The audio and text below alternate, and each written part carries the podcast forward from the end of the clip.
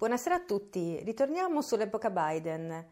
Il segretario generale della Nato, Jens Stoltenberg, ha esortato tutti i paesi dell'Alleanza Atlantica ad aumentare le spese militari per contrastare i nemici, che indovinate un po' sono Russia e Cina. Eppure Joe Biden ha appena telefonato a Vladimir Putin per il rinnovo del trattato New Start, quello siglato a Praga nel 2010 da Obama e da Medvedev e che prevede tra l'altro il limite per entrambi i paesi di 1550 testate e bombe nucleari. Ma il rinnovo del trattato potrebbe non essere molto significativo. La questione importante è la normalizzazione delle relazioni tra le superpotenze nucleari, dato che le tensioni con i neocons americani hanno creato tra queste superpotenze non solo un ostacolo alla cooperazione commerciale e anche scientifica, ma soprattutto una minaccia per il mondo intero a causa del rischio di una guerra dirimente e devastante, come appunto citato ieri a Davos in videoconferenza Vladimir Putin.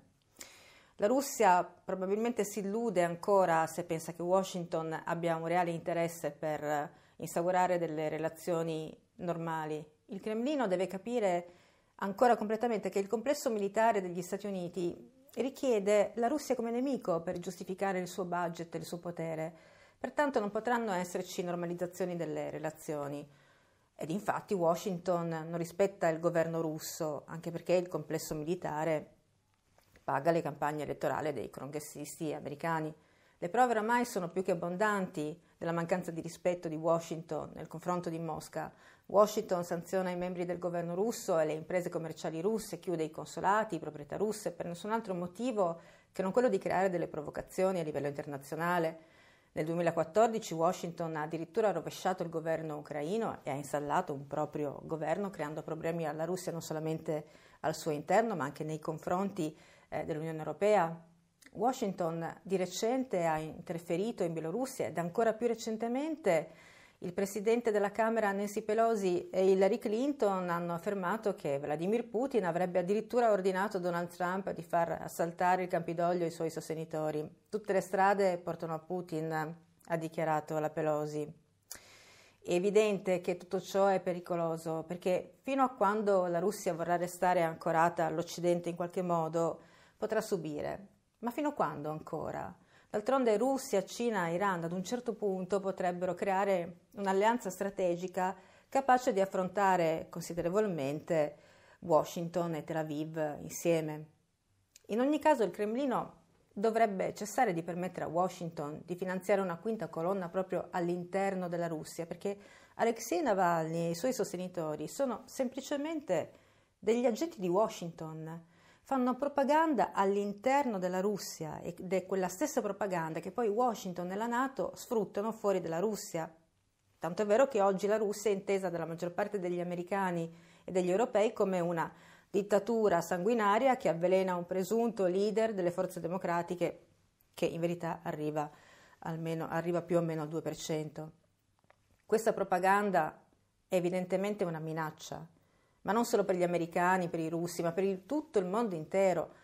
La propaganda è l'uso della menzogna per creare una falsa realtà e le false realtà sono, eh, la ripetiamo questa parola, sono pericolose effettivamente perché possono distruggere vite intere e possono portare a guerre.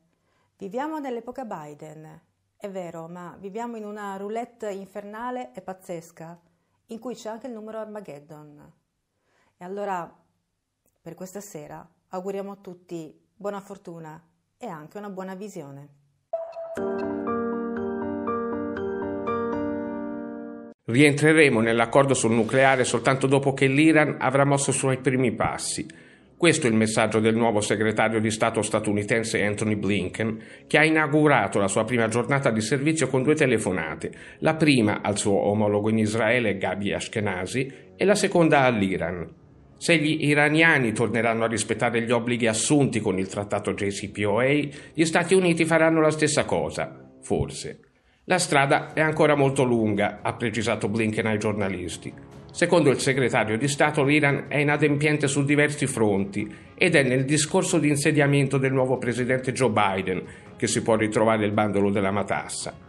Il nuovo trattato deve prevedere per l'Iran lo stop al programma di sviluppo dei missili balistici e al sostegno alle milizie alleate, cioè agli Hezbollah.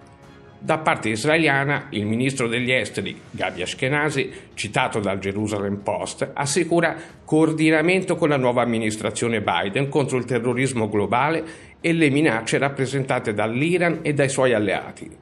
Gli Stati Uniti restano il più grande amico di Israele, nonché il miglior partner possibile per un processo di pace nella regione medio orientale, ha sottolineato il capo della diplomazia israeliana.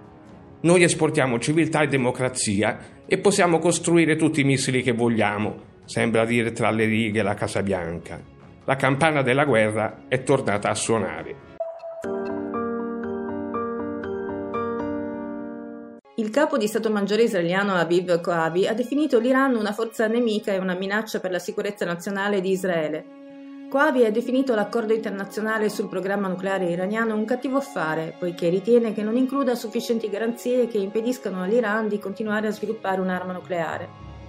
Mahmoud Vaezi, capo di Stato Maggiore del presidente iraniano Hassan Rouhani, ha liquidato la dichiarazione di Kovavi come guerra psicologica ed ha ribadito chiaramente che l'Iran non intende andare in guerra, ma nel caso in cui Israele mostrasse un atto di aggressione, le forze armate iraniane sarebbero perfettamente addestrate e preparate a difendere il paese L'Iran inoltre minaccia di bloccare alcune ispezioni sui siti nucleari delle Nazioni Unite, sollecitando l'amministrazione Biden ad annullare le sanzioni internazionali.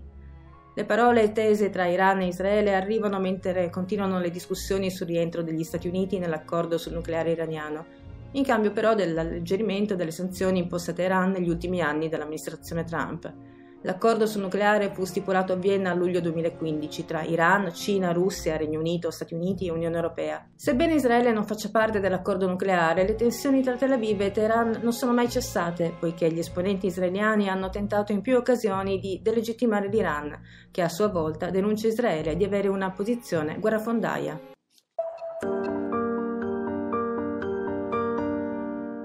nulla tornerà come prima. Il mondo sarà completamente diverso di come noi siamo stati abituati a conoscerlo prima del febbraio del 2020.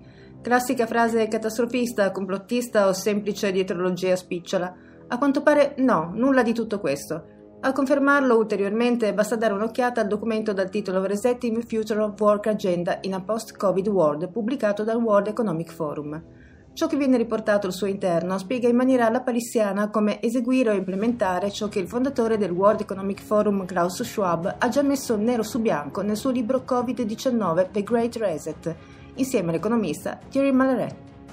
L'inizio di una nuova era o quarta rivoluzione industriale cosiddetta verrà attuata nel decennio 2020-2030 e vedrà principalmente cambiamenti nel mondo del lavoro con un'accelerazione dei processi digitalizzata prevista intorno all'80%, con le persone costrette a lavorare a distanza e quindi private dell'interazione con i colleghi. Almeno la metà di tutte le attività verrà automatizzata, con il contributo umano che verrà drasticamente ridotto. Anche l'aggiornamento delle competenze e i corsi di formazione per oltre il 42% delle persone saranno formalmente digitalizzati. Si prevede però la riduzione temporanea della forza lavoro che interesserà il 28% della popolazione. Previsto anche un sistema di credito in cui chiunque potrà vedere condonato un proprio debito attraverso la presa in custodia di tutti i suoi beni personali da parte di un'agenzia amministrativa. Un percorso, quello verso il Great Reset, che secondo Schwab ci porterà in un mondo migliore, più inclusivo, più equo e più rispettoso di madre natura. Ecco come i maggiordomi che fanno finta di guidare i governi del mondo servono la presunta ecosostenibilità del pianeta in un piatto di platino al miliardo d'oro che ci guarda dall'alto. La pandemia sta avendo un impatto non indifferente anche sulla salute psichica delle persone. A lanciare l'allarme è la Società Italiana di Neuropsicofarmacologia durante l'apertura del suo congresso nazionale in corso questa settimana. Chi è venuto in contatto col virus sviluppa sintomi depressivi con un'incidenza fino a 5 volte più alta rispetto alla popolazione generale e si stima che nei prossimi mesi potranno emergere fino a 800.000 nuovi casi di depressione. Tuttavia, gli esperti della SIMPF sottolineano che il disagio psichico riguarda anche chi non ha contratto la patologia. La crisi economica e la pandemia hanno un forte impatto sulla salute mentale delle persone. In Italia il rischio di depressione raddoppia per chi ha un basso reddito e triplica per chi è disoccupato. A tal proposito sono stimati ulteriori 150.000 nuovi casi di disagio mentale, in aggiunta a quelli dei soggetti colpiti dal virus. Nel corso del congresso Matteo Balestrieri, co-presidente della Società Italiana di Neuropsicofarmacologia e professore ordinario di psichiatria all'Università di Udine, ha dichiarato che dopo una fase iniziale in cui si è fatto il possibile per resistere, ora sono subentrati l'esaurimento, la stanchezza e talvolta la rabbia. Siamo di fronte a una sindemia, un mix tra pericolo clinico e sociale di proporzioni senza precedenti, a cui reagire migliorando l'assistenza e le cure dei pazienti, ha affermato il professore. Occorre puntare e rafforzare i servizi ed è indispensabile essere più vicini possibile ai cittadini, a partire dai medici di famiglia. Web TV divenuta strumento di un nuovo popolo, un nuovo popolo che cresce, che si prepara con consapevolezza ad altre sfide che ci stanno per travolgere, come se non bastassero quelle attuali. Vogliamo ancora essere la democrazia nella comunicazione che ti rigenera, così che ogni sera durante il coprifuoco tu possa guardare le stelle, sentirti piccolo di fronte alla bellezza della natura, così che tu possa scegliere insieme a noi di fare qualcosa per salvare il mondo dalla follia dei grandi padroni universali che lo governano. Ma scegli oggi, perché il domani non lo conosciamo purtroppo. Qui sotto trovi le nostre coordinate bancarie. Passaparola. 40.000 euro per gli attuali 27.000 iscritti al nostro canale YouTube non sono molti per un vero servizio pubblico di informazione sui fatti di tutto il mondo e per andare oltre la censura e oltre la menzogna. Ti aspettiamo. Insieme cambiamo il mondo. Vladimir Putin punta il dito contro lo strapotere delle grandi aziende tecnologiche. In un suo intervento al Forum economico mondiale, il presidente russo ha messo in guardia sul peso sempre maggiore che le big tech stanno acquisendo in termini non solo economici, ma anche e soprattutto politici. Dov'è la linea di confine tra un business di successo e il tentativo di governare unilateralmente la società? Questa è la domanda che il capo del Cremlino ha rivolto ai partecipanti al forum di Davos, che quest'anno si svolge online. Putin ha accusato i social network di limitare la libertà di espressione, sostituendosi in questo modo alle legittime istituzioni democratiche dello Stato. Lo abbiamo visto poco fa negli Stati Uniti, ha spiegato il presidente russo, in un chiaro riferimento alla censura messa in atto dai colossi della Silicon Valley contro Donald Trump e i suoi sostenitori. Lo strapotere delle big tech è però una realtà anche in Russia, dove l'autorità per le telecomunicazioni ha recentemente annunciato multe per i maggiori social network, colpevoli di non avere rimosso i post che li incoraggiavano a partecipare alle manifestazioni pro Navalny non autorizzate dalle autorità pubbliche. Questi fatti, dice Putin, dimostrano che in alcuni campi le grandi aziende tecnologiche sono diventate dei veri e propri rivali dei governi.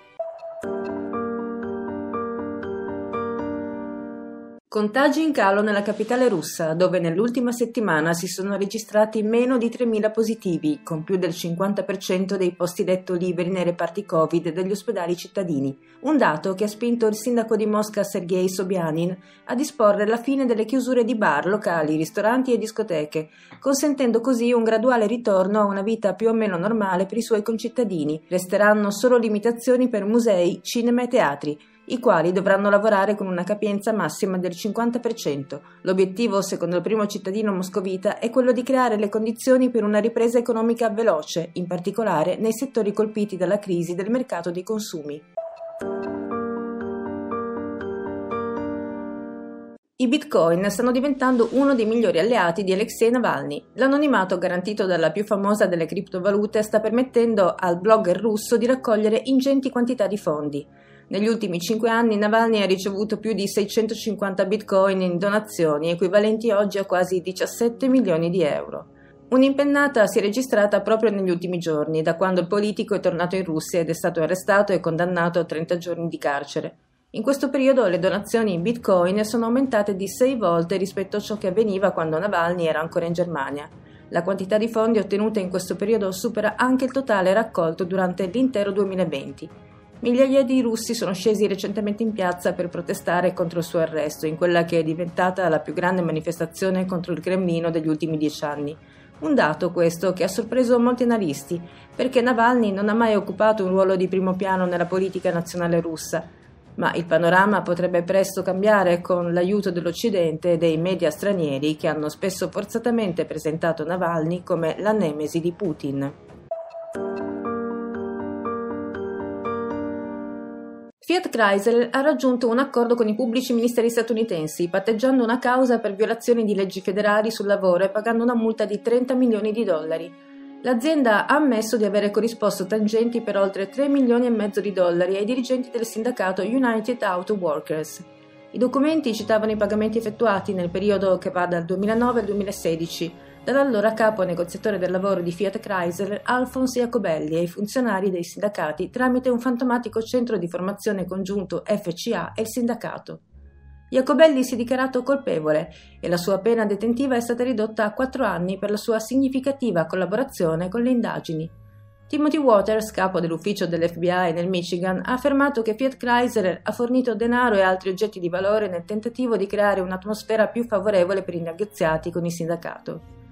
Diversi funzionari del sindacato, inclusi i due ex presidenti, hanno ammesso di avere sottratto milioni di dollari a beneficio personale, utilizzandoli per acquistare costosi liquori e sigari, pagare le attrezzature, gli incontri di golf e soggiornare in lussuosi alberghi. Il sindacato, che ha sede a Detroit, rappresenta circa 400.000 lavoratori statunitensi. La causa, respinta lo scorso luglio e ripristinata in appello, era stata avviata dalla concorrente General Motors, che additava a Fiat Chrysler di assicurarsi accordi di lavoro più vantaggiosi.